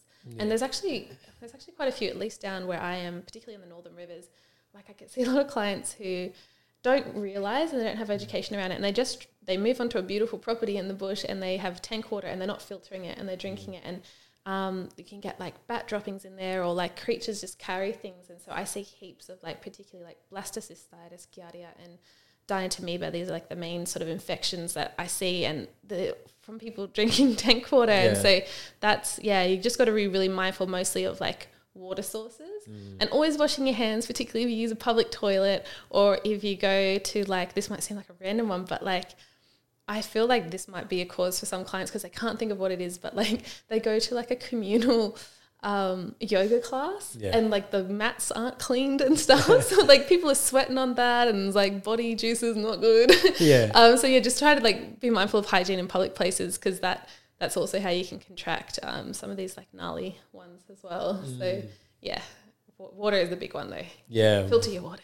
water. Yeah, like like for water for me it's probably the first start in terms like like not including gym and all that stuff. Like the first part about like like internal health I started to focus on was water because as soon as I stopped drinking tap water, like I felt so much better. Like actually drinking filtered water. Yeah. But I've seen some um, people's doing. I'm gonna butcher this pronunciation, but Candigen water. Oh, K- Kangen. Kangen, Kangen water, yeah. Yeah, I don't know too much about Kangen. I know that it's um, it's to do with the pH. The Yeah. machine makes it like you can choose what pH it is. Um, but I and I I don't know though how well it filters out heavy metals. Like I haven't looked into that part of it because for me that's the sort of the main thing is getting out because like you can smell it sometimes if you go into the city especially like the chlorine like, smell that like when you turn it up it's like oh not good it doesn't taste great either so um, yeah getting out those kind of like yeah, chemicals and metals um, is priority. Um, I really love I've got a um, Zazen filter. It's just like a benchtop one. And so it filters out all of those chemicals. And then it it's when the water goes through the filter it sits in a base that has all these um, rocks in it and they put minerals back into the water. So that one's really great. I noticed when i um, started drinking that i had like my nails felt a bit stronger. So, Oh, yeah. yeah all those good minerals helps. Yeah. Yeah And I'm not sure. Do you know who Robert Kennedy Jr. is? yes Yeah, so I heard him talking about. I think he's done a lot of research on um, metals Mm-hmm. in special, especially in fish as well. Do you know too much about that and like Yeah. where do you get your fish source from to make I sure it's not heavy metal? I should be more strict on that for Yeah. sure because I do take a cod liver oil every day, um, and I get it from the brand Nordic Naturals um, because they do heavy metal testing. So that that's like I make sure that because I'm having that every day that I'm onto that. But that I know there are some um, brands that do tin fish that are like um, tested as well, but they're expensive, and I don't have the budget for that. Yeah. But yeah, I know definitely avoid um, the Tasmanian salmon, which is unfortunate because it'd be nice to have local, but they are farmed and they're just pumped with antibiotics. Um, but in general, like even if you get like wild caught fish, there's so there's just toxins in our ocean now, microplastics. Um, there's a lot of mercury in some parts of the water, and um, and they're gonna just be absorbing that, the poor things. So um, it's hard to it's hard to be pure. Yeah. but there are things that we can do to detoxify our bodies of these things if they've started if they're starting to accumulate. Um, and yeah, that you can see a lot of like that that affects a lot of things. Like more studies is just coming out around that, like particularly with um, like things like MS. Um, they're noticing that in some patients like that is kind of like what is switching on the disease is having Multiple sclerosis. yeah, yeah, Having high like levels of mercury and things like that can like um, really affect um, con- uh, conditions like that. Um, and then also behavioral things in children. Sometimes they might have um, yeah too many like metal, it's too much heavy metal exposure. So there are definitely awesome things that we can do to bind up those sorry metals in the bloodstream and then um, yeah get them out of the body. Yeah, yeah, I've heard a lot of different um, things about heavy metals in kids, especially. You can like, especially with um, like mental health issues or disorders, they can yeah. cause things like autism and a lot of Yes, different things. But it's not something I am educated on. It's just yeah, Yeah. repeating information. definitely and like the research is still kind of emerging and like new so um it and it is very controversial as well Mm. i think as well because we should note it note that there is absolutely nothing wrong with being autistic but Yeah, there 100%. are like there are um certain like symptoms that come with that that can be exacerbated by um yeah like a diet and and toxins and that um that just make it harder to like live as an autistic person so you're probably going to be born neurodivergent, you know, and like um, that's who you are. But there are things that, yeah, in your diet and lifestyle that just make certain aspects worse and they don't have to. Yeah. Yeah, can help with yeah diet and, and nutrition and herbal medicine. Yeah. Yeah, and especially like coming on to inflammation now, like inflammatory foods. Um, like, do you want to just give us a basis of what happens when we, like, when our body becomes inflamed or brain inflammation? Yeah, so um, there are many ways that that can happen. So, like a big one that I think many people are experiencing is that a lot of our food that we eat has a not so great effect on our gut um, lining and it causes gut permeability, also known as leaky gut.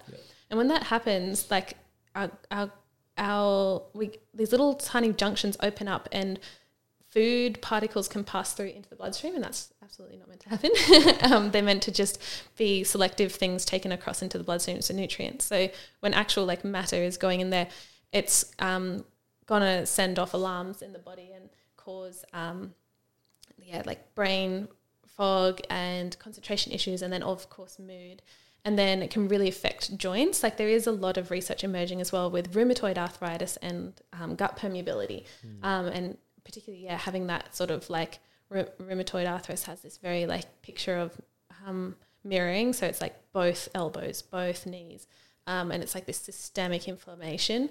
Um, psoriasis is a big one as well. Um, so the body's going like oh freak out and um, its signaling gets like confused and starts coming like reacting with the skin proteins and then they get these lesions um, and other than leaky gut also um, having really refined foods or really refined sugar um, can create an environment that feeds the bad bacteria. So a lot of like um, opportunistic bacteria loves to like feed on just like cane sugar and things like that. Yeah. and they'll overgrow and they'll outgrow the good bacteria in our gut. And so then we start getting heaps of bloating um, and like constipation and issues like that and diarrhea.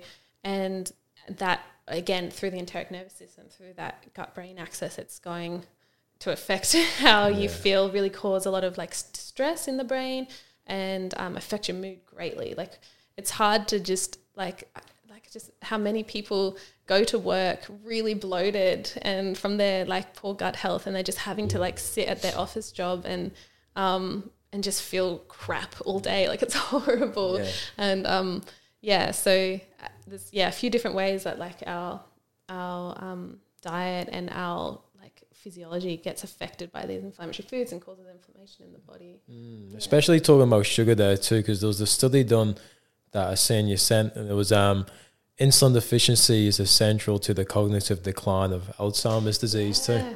Yeah, that's some really awesome research that's emerged in the last few years about um, how they're now starting to call Alzheimer's type 3 diabetes. So basically, like our brain needs so much glucose to function. Um, but then when you kind of have been in an inflamed and hyperglycemic state for so long, your um, insulin uh, receptors start to like give out particularly like in the brain and so your body doesn't uptake the, your brain doesn't uptake the glucose anymore and that's so important for everything um, but particularly for like yeah memory and recall and things like that that we see um, decline a lot in alzheimer's um, and so yeah balancing our blood sugar is really important for preventing the um, development of alzheimer's in old age um, that, that's actually why I decided to go to the gym because having muscle is a really great. It's a really great storage place for glucose. So, um, you you know you have if you're you've got lots of like glucose circulating in the blood, you have muscle. Your muscles will uptake it, particularly if you're using them. um, so that like having muscle is a wonderful preventative for like Alzheimer's as well and Yeah. brain um, degeneration and all of that. So um, that yeah that I listened to a podcast with um, Dr. Gabrielle Lyon. She's an American doctor who's who's uh, she's in geriatric care and she's done a lot of this like research. And um, I was like, okay, I'm gonna try and get some muscle. yeah, I'm sticking to the gym then. yeah, yeah, it's definitely great for yeah your long term health and also just preventing like um, like keeping your mobility as long as possible into your old age. Like it's so you know it'd be so great to have good muscle tone. So if you fall, you're not going to break a hip as easily, Yeah. and um, you'll be able to pump. You know, use your muscles and pump bla- blood to your brain, and just feel more um, happy and engaged with life. So, Yeah. yeah. So I was in the sauna last week, and some older fella was in there with me. I think he's about late seventies, but he, he looked like super healthy. And I asked him, mm. I was like, um, because I was speaking about yoga to my friend in there, and he mentioned something about yoga, and I asked him, and I was like, how do you stay like what's kept you kept you healthy for all these years? He said, don't stop moving. He goes, the day you mm. stop moving, you're going to decline. So he's like, the one thing he's done since his late teens is just yoga, gym, walking, and just keep his body functioning. It's so important, and it's been like the biggest obstacle for me because I I suffered with chronic fatigue for so long, and I just never exercised. Never in childhood. I was always awkward and like got picked last in sports and all this stuff. Like just hated physical ex, um, exercise and just didn't engage in any. Um, and was way too tired as well, just my whole life, up until a couple of years ago. And I just feel that as well, just how wonderful that has been for my mental health as well. Like, mm. well, one, having enough energy to function, but two, like the endorphins you get from exercise and moving your lymphatic system and your blood, and like, yeah, it's so it's so great. yeah, the amount of times I've like finished the work day, felt tired, don't want to do anything, Force myself to the gym, and I mm-hmm. feel great. Mm-hmm. Like after, I'm like, I'm mm-hmm. so glad I went. I know. I, I kind of hate that that's true because like you kind of some days it's just like you. It's like I really don't want to go, and you just. But then you go and you're like, damn, it felt so good. Why Yeah. do like why does it have to be like like that? But it's also wonderful for mental discipline. yeah, exactly. Building resilience and Yeah. willpower. yeah. for sure. Before we move on from sugars, like I know there is um, a lot of talk about like good sugars and bad Mm, sugar. mm-hmm. Like, what is an example of what food source is a Mm, good sugar? Um, so I, I there's sort of two things like sugar that comes with like nutrients. So like we know that like just table sugar is just nothing but like sugar. Yeah. um, but then for instance like maple syrup has some minerals with it. It's it's still very high GI, so you don't want to have heaps of maple Yeah. syrup, just a tiny bit. Um, but it's um, yeah, it's got gonna ha- be a little bit of a better sugar than just table sugar. And then that's the other point is the, the glycemic index. So you want to go for more low GI because the low GI foods are going to spike your blood sugar less. Um, so that's in like a lot of your sort of fruits and vegetables. Some fruits are still very high GI, um, and they're fine to have like in moderation as well. Um, another way to kind of hack it as well is like to have a good protein source before you go for something sweet. So I'm not like completely adverse to dessert. I love. Yeah. I've got a big sweet tooth, but I I like to do it like after I've eaten protein, um, because yeah, I just don't feel that like zing and then crash as much. So It's like more sustained. So the protein helps absorb it. Yeah, yeah, it helps with um yeah reducing that spike. So the sugar getting in the danger zone essentially. Right, so notes taken. If ever want dessert, Yeah, yeah, yeah. the protein dinner. have a good protein rich dinner first. Yeah, yeah. How about honey as well? Because I know some people say put honey in tea Mm, as a replacement for sugar. I definitely think it's better than sugar. It's it's a li- yeah, it's still quite high GI, but again, like particularly if you're having raw local honey, that's um got yeah a lot more nutrients and also. Um, I listened to this talk with a beekeeper and this blew my mind. And I haven't fact checked it, and I don't want to because I just think it's awesome. but he was saying that um, the bees, they uh, don't have an immune system, but they're the flowers because they have this symbiotic relationship with the bees. The flowers um, will want the bees to stay alive and stay healthy. So the bees kind of get all this information from the environment, and then they put that into their pollen. And so then the bees, when they eat the pollen and take it and turn it into honey, they're kept strong from their local environment. And then this is the part I'm not sure that's true, but he was saying that the bees have identified that the beekeepers are part of their um, their life and their um, survival, and so they make their honey also to the humans like um, immune system. So like, but also whether that's true or not, just having local honey, you're gonna you're gonna be telling like you're gonna be having pollens of the local area, and that's gonna be great for your immune system as well, and hopefully help prime it in regards to like allergy season and when they're all getting released, Yeah. so you don't have such a reaction. Um, so yeah, I love like raw honey. I think it's yeah really good, but of course in moderation. Yeah, I was just about to say, like anything in life, moderation. Yeah, exactly. Um, next one is Now, I'm keen to talk about this because I see this is a massive trend at the moment. Is seed oils Mm-hmm. like it's like. But last year, I would never heard of seed oils before, Mm-hmm, and then within like the last nine months, it feels like it's all over my algorithm. Yeah. Could you tell us more about seed oils and what's Yes. going on with that? And there's a huge, there's a lot of like confusion, and I have this conversation with my mum about once a week because she's so confused about it because of the marketing that exists, Yeah. right? So seed oils are good Hmm. for your health, right? But not in the way we're eating them. so if you get a bunch of flax seeds, just whole raw, and you grind them up, they're going to release oil, and having that oil straight away really good for you. It's high in omega threes and GLA and all these things that are really like good for your body, your hormones, your brain. Um, but these oils are very, very sensitive to oxygen and heat. So as soon as they're sort of bottled and put in clear containers and in the sun and like transported around, they start to go rancid. They start to oxidize, um, and they become really inflammatory in our body.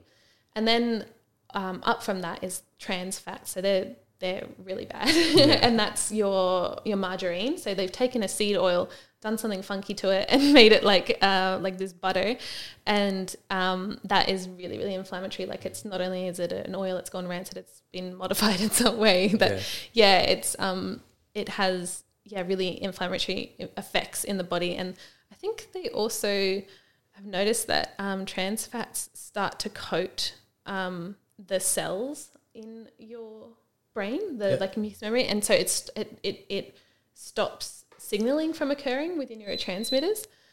Um, so that yeah, that can cause depression and inflammation, and yeah, trans fats are really bad, really bad for your LDL, which is your quote unquote bad cholesterol. From like it makes it go really high, and you get high cholesterol, and that's bad for your heart. So um, the trans fats that we know, like when we just buy canola oil off the shelf and margarine, like yeah, they're they're no good. But if you're getting like flaxseed oil out of the fridge from a health food store, Yeah. like that, a little bit of that every day is really great for you. So, Uh, that makes so much sense because everything I see is stop seed oils now, stop it now. But it's like we need it in moderation, but from a nutritional that's right. um, source, Yes. basically. Yeah, yeah, Yeah. and ev- and just understanding that those the, the molecular structure of those those oils, like they're just really um, volatile and sensitive. So, for instance, like um, butter and ghee, they you can pretty much leave them on the bench and they're fine and they're stable and like they don't really go rancid that easily. I mean, ghee would last a bit longer than butter, but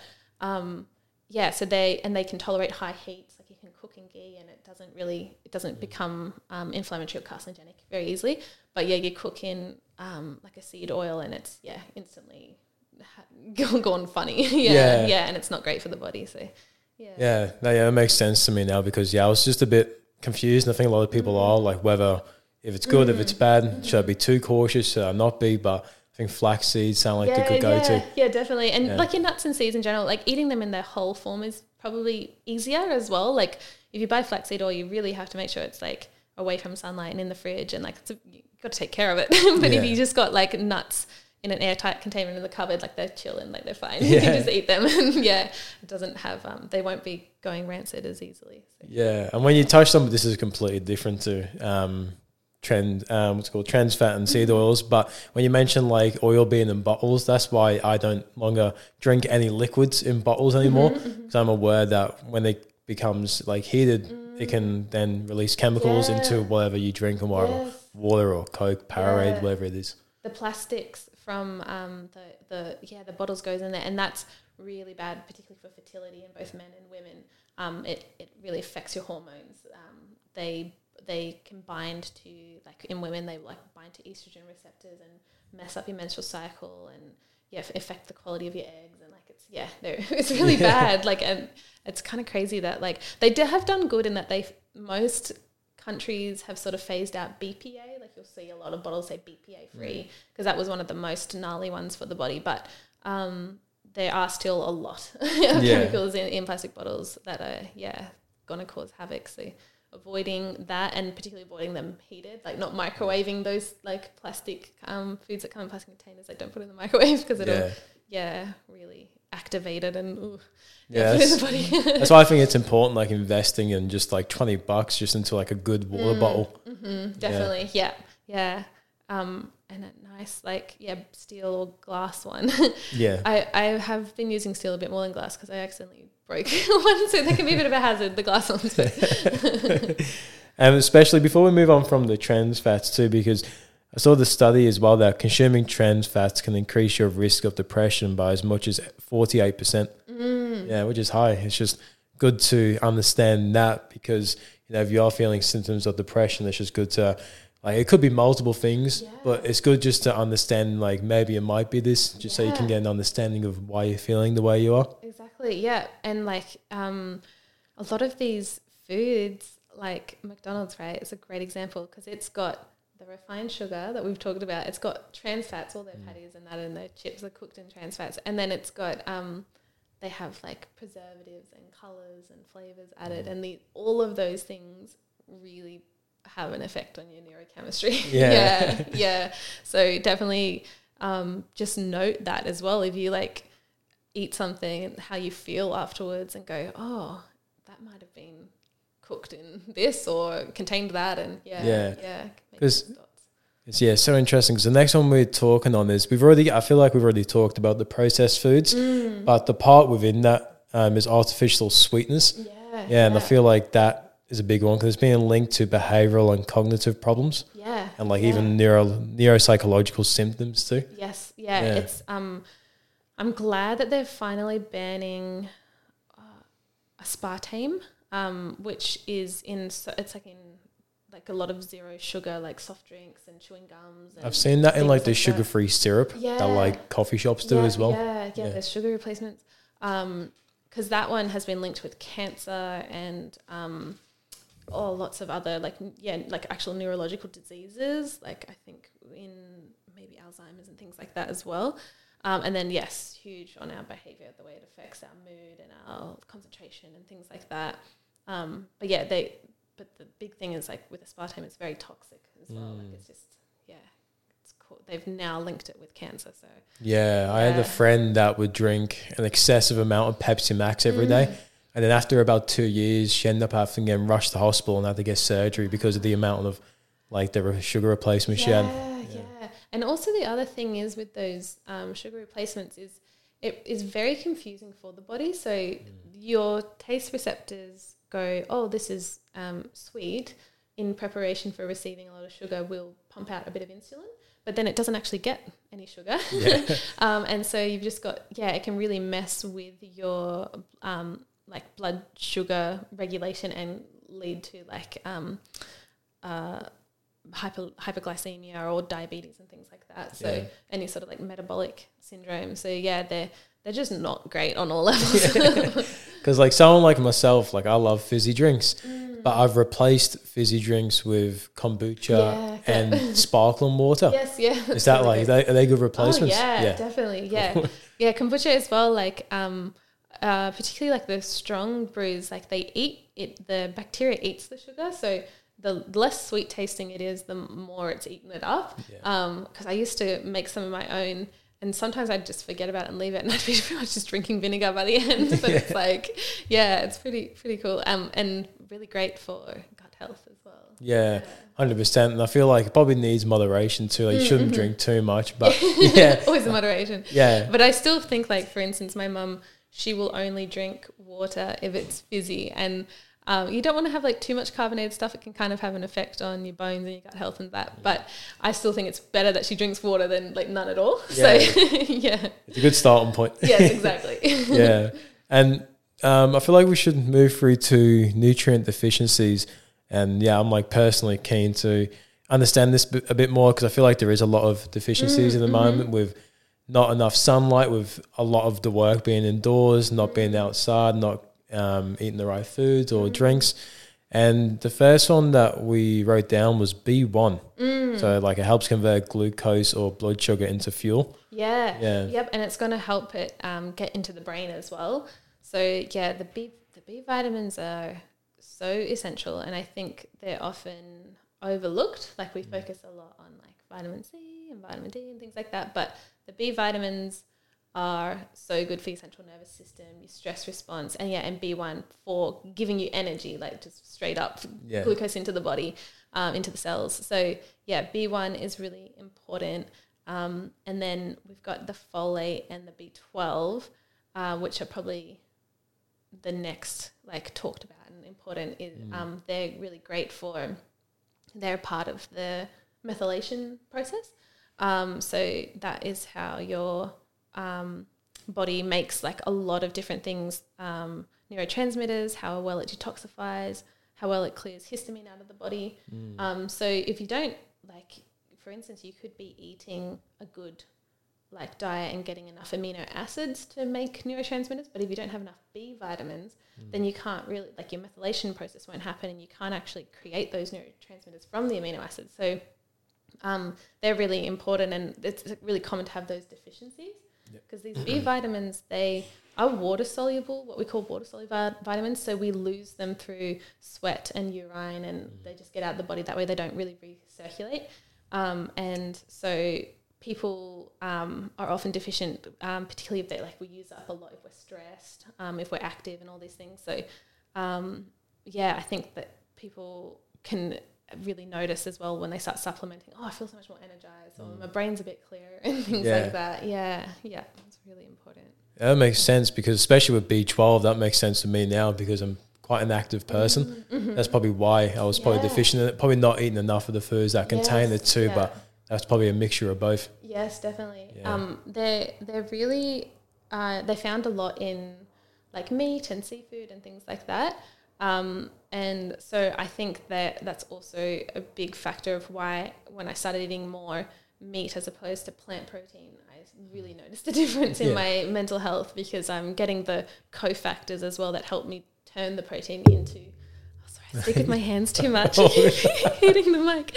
Um, yeah, that helped me, yeah, turn it into actual like neurotransmitters, so my brain is working properly. Yeah. yeah, And like even with B6, because this was um, interesting to me because it connects like the serotonin pathway uh, Mm. with the trio. You, I'm gonna butcher that that word there. The trio tryptophan. That's Yes. it. Tryptophan. so yeah, tryptophan is um, the precursor to serotonin, so it gets converted into serotonin. Um, so yeah, you need it uh, to help you utilize because you get um, tryptophan from your foods. yeah. Um, it's in like bananas and chocolate and all this stuff. And so you'll be getting the base material to create your serotonin. But yeah, if you don't have these B vitamins to turn it into that, then you're not getting that serotonin. yeah. Which is a bummer because we need it to feel happy. Hundred percent. And it's just yeah, it's so cool to understand this for on a mental health perspective, Mm. but also just like as an overall well being as humans. Yes. Yeah. Yeah. Next one is magnesium, and magnesium. Mm. This is something that I have implemented into my life. I know a lady who has a magnesium spray and roll on Mm. Mm-hmm. business, and she was just like religious to me to use magnesium, and then she gave me a bottle of magnesium because I told her I struggled to sleep at night. She told her to spray it on the back of my legs and spray it on my feet every night. And like it helps me sleep so much now. So good. I'm like, yeah. yes, magnesium's another one that's made a huge difference in my life. yeah, Um, it's one of the electrolytes, and it, it's a mineral um, that is also water soluble. So we again lose it so much through stress, sweat, physical activity, all of that. And I would say most of the nation, if they're not supplementing, are deficient. Like Yeah. it's yeah one of the um, more common deficiencies, and it's um, present in a lot of like uh, fruits and vegetables, and people aren't really eating their fruits and veggies, so Yeah. they're not getting it a lot. Um, but yeah, it's so important for relaxation of both the muscles and the mind. It's like it's yeah, and it's great for heart health as well. Helps Yeah. with blood pressure and all of this. It's just it's so great. Um, so yeah, often people will like I've actually had people clients who their doctors have gotten to the point where they've diagnosed them with fibromyalgia, like end of the road, can't work out what's wrong with them.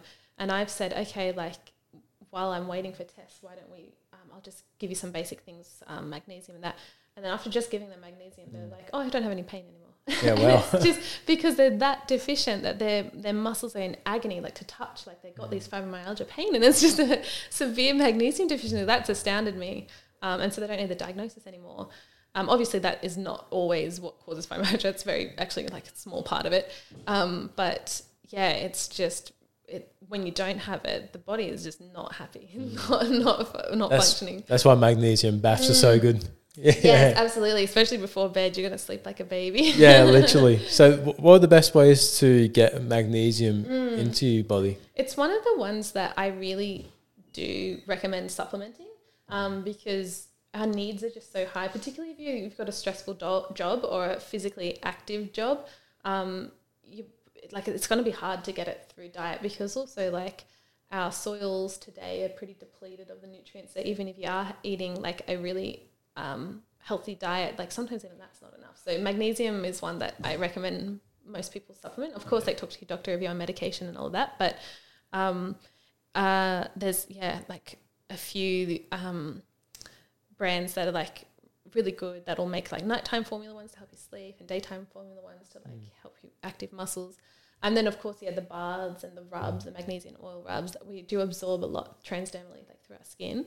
Um, and that's really great, particularly if you're somebody who gets like physical cramps, like rubbing the magnesium directly Yeah. onto the cramp is Yeah. awesome. It really relaxes it. So yeah, Yeah, like because I was someone that struggled with sleep a lot, and I Mm. think magnesium has worked best for me than anything I've tried. yes, Yeah. yeah, I love it. I feel like these next two are quite probably the two most common I've seen personally in today's society, and we'll go on one by one. But the first one is vitamin D, and I know like where I'm from in England, there's not much sun at all. Very mm-hmm. rare to get exposure of it, even though you came through the clouds, but it might be a more of a watered down version of it. yeah. In Australia, you might have more access to it, but it still feels like not enough people are accessing it. Mm-hmm. So, yeah, I'd just like to hear your take on vitamin D. Because we also have a lot of fear here, and rightfully so in Australia, like because we had the hole in the ozone layer that was so large for so long, we were getting like like we just have so much skin cancer mm. um, because most of us are from you know Europe, from England that have come in um, a few generations back and are getting just burnt to a crisp and forming these melanomas that are like yeah really horrible for our bodies and immune system. Um, so we're like got a good slip slop slap culture. Been on a boat. and um and yeah so that is good to prevent us getting these skin cancers but also it's blocking us from getting vitamin d from the sun um so i would say like there are actually some apps that tell you like the uv index of the day and like whether it's safe to get a little bit of a sun exposure and the best is to just like um you know, like early hours of the morning where it's a bit like gentler. Yep. Um, get it on your skin, particularly your, your stomach is where you absorb most. Yeah, um, so if you can get your belly out if it's not too cold, um, get some sun on there, then that'll yeah like help you um, get like yeah get it from the sun and convert it in the body into vitamin D, which is so important for Mm. so many things. There are some foods um, that help. So cod liver oil, that's kind of why I take it as well. Um, and um, mushrooms that have been left in the sun. Yep. they grow in the dark, but if you harvest them and then put them in the sun for a little bit, they absorb it. They absorb the vitamin D, and then if you eat it, but not everybody has time to put their mushrooms in the sun. So, um, cod liver oil is a great way to get it uh, just naturally. Um, but it is something that I do think is really important to get tested regularly, like in a blood test, just to see your levels, because um, often in, in winter as well, you might need to supplement just to get your levels right. Um, and it's so important for uh, lots of different processes in the body, um, for your bone density and for your immune health, uh, for your brain health. So yeah, it's a really, really important vitamin. Yeah. yeah. I like how you touched about doing the mornings because that's something I do now. Like I do go shirtless in the sun in the mornings. yeah. The reason why I did it wasn't for vitamin D, but I'm going to contribute that to it now. But the original one was because of um, Andrew Huberman talks about like the circadian rhythm. Yes. So if you get yeah. sunlight in the eyes when you first wake up, it helps just that cycle. Exactly. So now it's cool to know I'm getting a double. Yes, yeah, getting all of it. Yeah, yeah, the circadian rhythm, that's another one that we, it's one of the basics, you know, our water, our food, and sunlight um, that we've really lost touch with as well. Like, yeah, getting that sunlight in your eyes, it's going to help you produce the healthy amount of cortisol that you need in the morning and then help you produce the right amount of melatonin you need at night to go to sleep. Whereas a lot of us are like sleeping with blackout blinds and not getting up like with the sun and just bolting out the door and then staying on our phones all night and not getting letting melatonin creep up and just having the worst sleep. So uh, I'm guilty of that sometimes. um, so yeah, like yeah, getting that sunlight, it's so so good for the circadian rhythm and double bonus with the vitamin D. Yeah, that's why I love uh, Matthew Walker's work. He's Mm. like a specialist in sleep because yeah, I feel like the fundamentals is sleep, eat, and basically sunlight, nature, and all that. Because yeah, I feel like we can try and do all the other hacks besides Mm-hmm. the fundamentals. I think it's cool to be able to start at the base and then Yes, work outwards from there.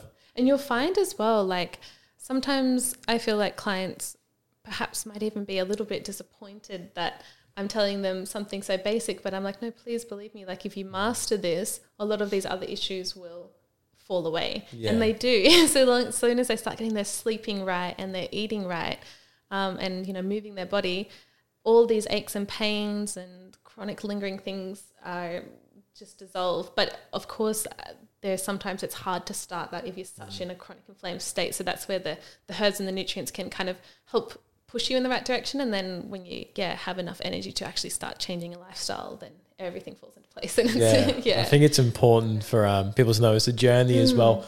Like, you know, things aren't going to happen overnight. You just got to trust the journey, yes. trust the Yeah. process. So it- and it's always a long one. Like for however many years that you've been sick, you know, you can probably expect that there'll be not quite the same amount of years getting well, but like maybe half. Yeah. Yeah. you need need that amount of time to like really let the body adapt to a new way of living and change and feeling. So Mm. yeah. Hundred percent. And our last one is, and I see this one a lot, is iron, Mm. iron deficiency. Yes. Um, could you please talk to us a bit about iron, the deficiency of it, and why it's occurring? Yes. So iron is well, the deficiency is really common in in women um, and people who menstruate because um, it's a big component of our blood, and so if you've got heavy periods, um, you'll be losing a lot of that. So it sometimes like it feels like as a woman like a constant battle that I'll get my stores up and then you know maybe I'll have like a really heavy bleed and then it's like I feel like I'm starting again, and so um, that's a common reason. And then also, um, if you have any gut issues, like and you're losing a bit of like um, blood through your gastrointestinal tract, which a lot of people do and they don't realize, they might have an ulcer, they might have um, like a fissure or something like quite significant. They can lose a lot of blood that way, and that can um, contribute to anemia. And then also just not having it enough in your diet or not absorbing it well from your diet. So um, iron essentially what it does in the body is it its main function is it, it binds oxygen to your blood cells and then as your blood cells travel around your body it's delivering that oxygen to all different parts of the body and particularly the brain so Yeah. brain fog is a huge one for iron deficiency or just absolute like mental fatigue like not even being having the energy to even think because you're literally starved of oxygen Yeah, wow. um, and so yeah, yeah, you can notice other things like your hair will fall out because um, oxygen's not going to those follicles and like delivering nutrients and all of that. And the body, yeah, is kind of obviously not prioritizing as well because it's like we've got to put the nutrients to staying alive, not into growing hairs and Yeah. nails and skin and all of that. So, um, yeah, it, it's really important. It's important for the immune system as well um, in keeping your um, yeah, delivering nutrients around, and then also um, just having a good like resilience. So if you've got good iron levels, you'll have better vitality, better um, blood pressure, and all these things. So you'll just feel a bit more vital and more resilient. So um, people can sometimes even eat enough, like they'll be eating a lot of meat, but they're not absorbing it. So that's another thing you need to work on. Um, why is there? Why is your gut lining not breaking it down and absorbing it efficiently? And it might be you're not enough stomach acids. You can have lemon in the water in your water in the morning, um, and things like that, and help you break down the protein and get the iron out and around the body. Or you might not have enough cofactors. So um, copper and uh, vitamin C and a few other minerals help you break down and utilize iron as well. So um, it's not always just one thing. Or there's all all the vitamins and minerals always work together to Yeah. get the vitamin or the nutrient to where it needs to be in the body. So Mm.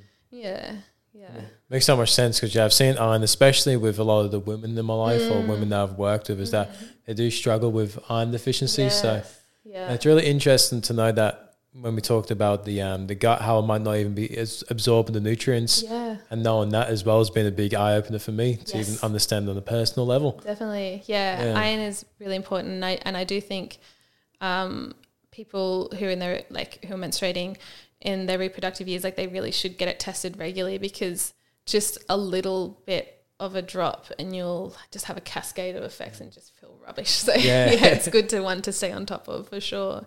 Yeah. Yeah, well, I feel like I've learned so much today. Yeah. I think that is all of our topics done. yeah, sweet. Yeah. Do you have any final words, anything you'd like to say before we finish up, or any other things you'd like to touch on? I feel like there was something, but I've forgot. Um, I spoke a little earlier about. Um, Was it, oh genetic issues MTHFR? oh yeah, yeah. I spoke a bit about that. Yes. Um, and so that is something that will also affect people's mental health big time. Um, and also, it's quite common with um, like you can sometimes see, like I'll, I'll see it in when I'm taking someone's um, medical history and family history, and I'll I'll see lots of mental illness in the family, and like I'll, I can almost predict sometimes that they've probably got like a mutation, ge- like this um, MTHFR gene mutation, because it is so important for um, how well you detoxify, and also like um, it's it's really the methylation process. Um, which the gene impairs, it impairs this process. That process is really important for um, like converting an amino acid called homocysteine into um, methionine, which is then used to make neurotransmitters. And if those, if you're not doing that, then that homocysteine will get really high, and that has a really big impact. They've actually noticed high homocysteine with um, behavioral issues in children and autism and things like that, and then also mental health. And it's really bad for your heart health as well. So having high homocysteine is more of a risk than smoking for having like major heart issues. Yeah, wow.